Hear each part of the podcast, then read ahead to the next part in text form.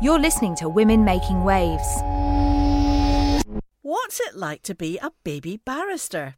We lift the lid on life at the bar as Afra Bruce Jones explains to Susie Thorpe how eventually she found the moment of realisation that being at the bar was far more appealing than becoming a politician.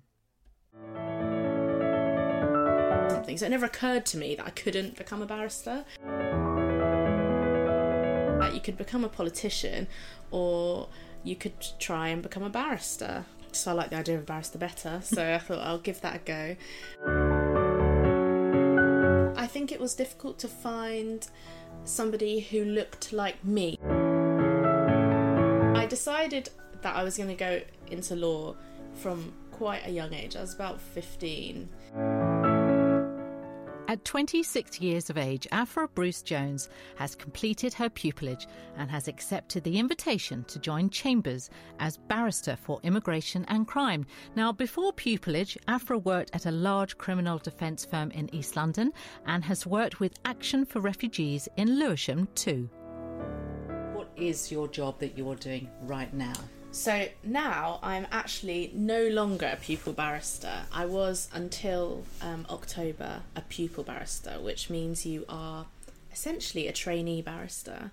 It's like training to be a solicitor, except it involves six months of shadowing someone and doing lots of work, and then six months of being a barrister in your own right, but under supervision. Um, that's what pupillage is. It's the the twelve months, almost apprenticeship before you become um, fully qualified and I am now fully qualified as of last month, and I'm now um, just a barrister. But you get what's called tenancy, which means that the chambers that you work for decide that you can stay, and they like you, and they want you to stay and be on their list of barristers, and right. a member.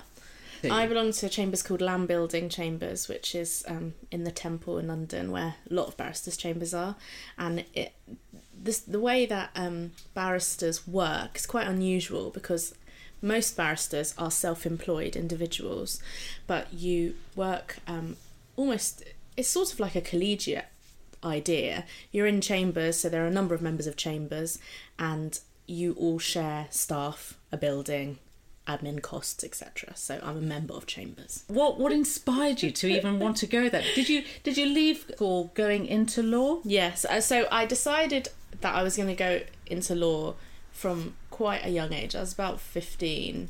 The reason I wanted to do it in the first place is I liked debating a lot.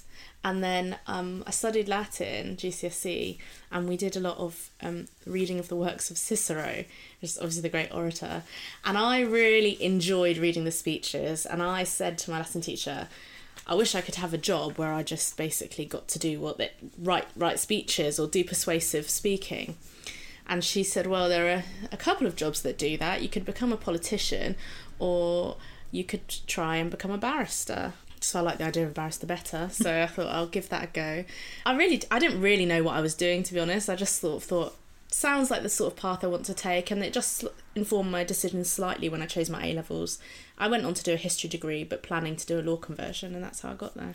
Because they do say to become any barrister or lawyer or solicitor, you must enjoy the debating. Yeah becoming quite hard skinned about it. Yeah, you found along the way that you've had to learn that. So it's all yes. very well knowing what you want to say. Oh yeah, it, I mean, a huge part of the work as as a barrister, certainly as a criminal barrister, is your advocacy. That's what makes it different from becoming a solicitor or a lawyer who works in more commercial practice, where you're not having um, contentious argument.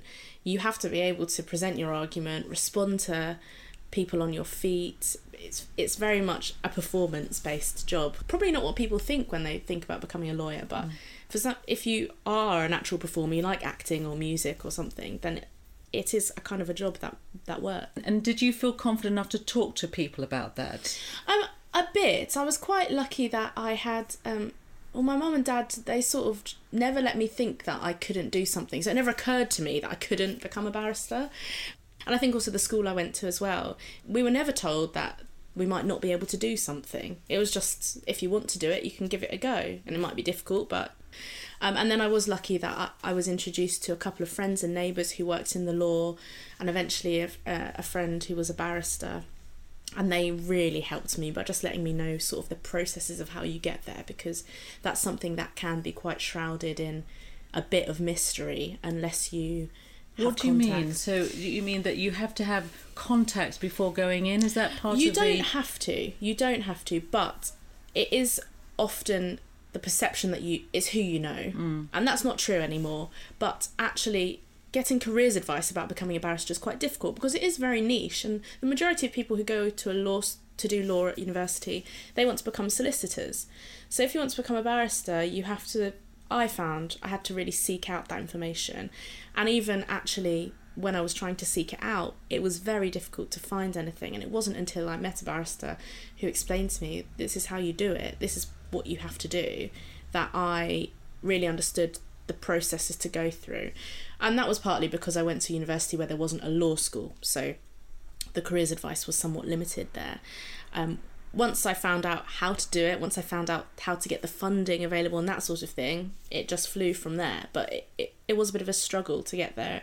Something I think probably puts people off. especially girls.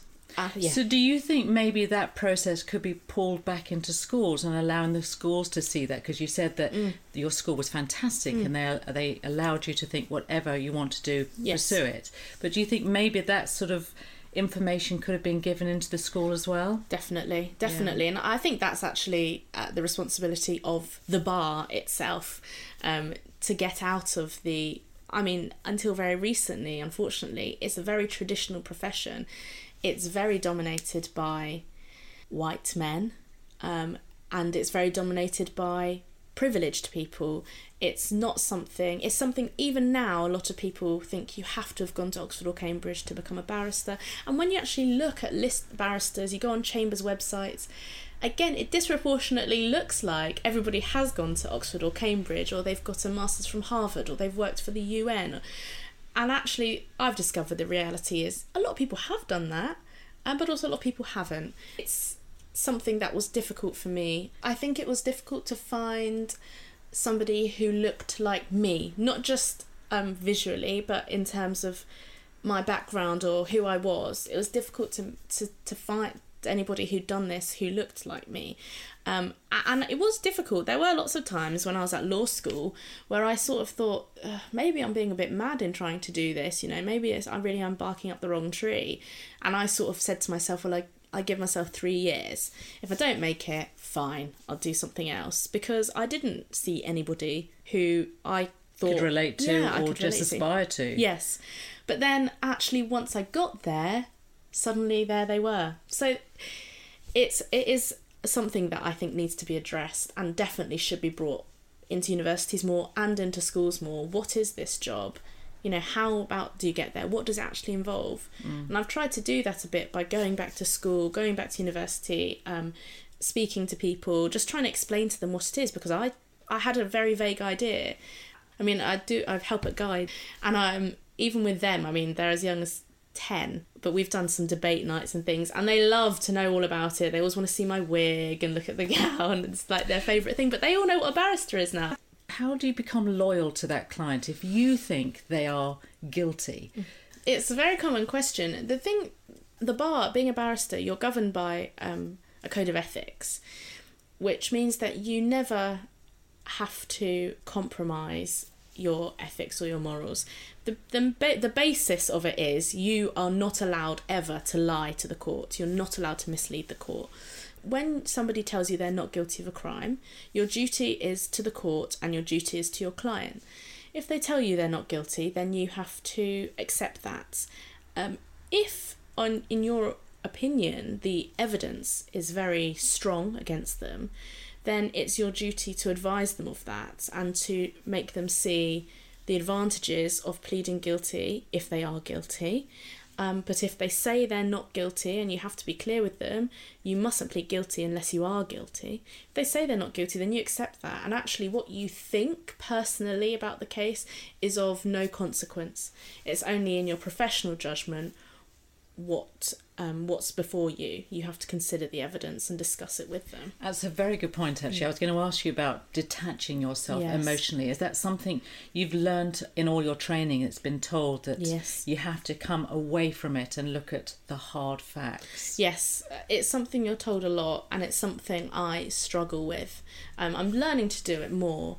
Sometimes, well, a lot of the time in criminal law, things are very sad. You know, you have a lot of young people, a lot of dis- people with disadvantaged backgrounds, people with mental health issues, and what do you see happen to them, and and ha- the way you see that they've been let down, in my opinion, by the system, um, can be very upsetting and you do really have to learn to put that aside. Of course, that would never come into the way you represent them, but when you leave and when you go home, it's something I'm learning to to be able to detach from because otherwise, I don't think you could do this job Yeah. because it would be so tiring emotionally. Once you put this silk on, Mm. if you put the, the wig on and then your silks, do you find you become, do you, does it sort of change you? like with any uniform, it is something that you put on to become that professional version of yourself.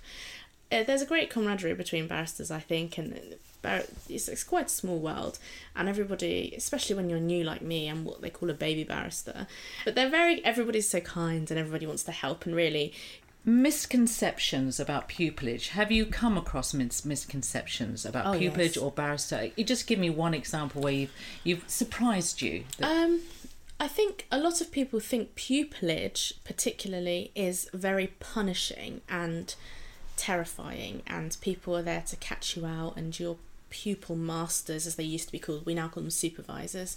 Your pupil master or your pupil mistress is um, their hard taskmaster, and they just want to humiliate you, and, and and that for me was not my experience at all. You may I actually found I've made great great friends with my supervisors, so it, it was a very but when you spend every single day with somebody, you travel everywhere with them. When they eat, you eat. When they go to the bathroom, you go to the bathroom. You're just basically a shadow. You you get very close to them. If you were to choose some champions, you know, a group of people to work with, who would be your sort of fantastic team? Who have you aspired to? Lady Hale, who's the first woman on the Supreme Court, she is somebody who has generally been quite inspiring to think somebody could get there, and especially to get all the way to the Supreme Court, imagining what it must have been like when she started um, to be a woman in the law. That's quite inspiring. But more generally, I tend to look at people not just in law, but women in who are at the top of their game in anything. You know, music, um, actors, um, politicians. I've always been quite inspired by Michelle Obama. These people, I think, are hugely inspirational. But really, the people who've massively motivated me have been people much closer to me, my teachers, um, particularly. And the biggest sacrifice you've ever made? I sacrificed a lot of my social life um, whilst I was at law school. Um, And that's something to get across to people, isn't it? Especially because Yeah. it's the most fulfilling job, I imagine. Yes. In many, many ways. Yeah. But there is something that has to fall behind oh, yeah. on some stage, not all the time. Yes, I mean, I sacrificed a lot. And I think actually there was a time when I sacrificed to an extent um, things that I enjoyed, like the music. There were periods of time where I really wasn't able to do that. It just was impossible to do everything. But I've managed to get back to it as and when I could. But yeah, I mean, you know, when you want to do something like this, you have to be quite, um, I think you have to be quite, have a tunnel vision. And there are times when everything else falls by the wayside just to get whatever you need to do next to get onto the next stage. I was prepared to do that, and I was lucky that my friends have been prepared to have me back when I've reappeared. And social media, is that something that you have to try and leave behind when you are a, a barrister or Social media, particularly Twitter, there's a huge sort of side of legal Twitter. It's fantastic, and you can find out so much about what's going on in the profession and current trends and things that are being talked about. So I use it quite a lot professionally, and then I have my Instagram, my Facebook for my friends and my family, and I still keep up with all of that because you know you need things to relax and what's your favourite emoji then? My favourite emoji, probably the crying, laughing face. That is, I use it on the daily because I do find a lot of things hysterically funny.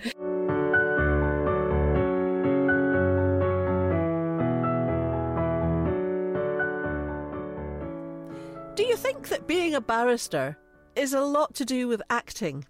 Well, that's what Afra Bruce Jones was insinuating hmm. when I spoke to her. It's a performance in some hmm. respects, really, isn't it? A very clever performance because you've got to have all your, you know, your, your details lined up in the back of your head. But a performance nonetheless, I think. Hmm. Or have I just been watching too much television? Well, I think a bit of both, Linda, quite frankly. Bit of both.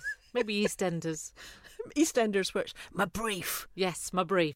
And I loved the way the idea she said that she was talking to the girl guys and she brought her silks in, her wig and her silks, and they wanted to know what a barrister was all about, being a woman barrister.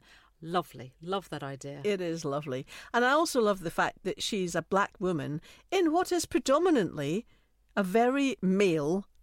You know, it was certainly it used to be. I don't know about now, but um, I used to work for a law firm in London, and the, the barristers do did tend to be very middle class white males. I think she's she's not fussed by it. I think she I'm sure she's come across things that have, have hindered her in many ways and, and she's questioned it. I think at the beginning she was really honest that she said she was going to give herself three years to see if she could make it to the bar and she did it. And a really lovely lady as well.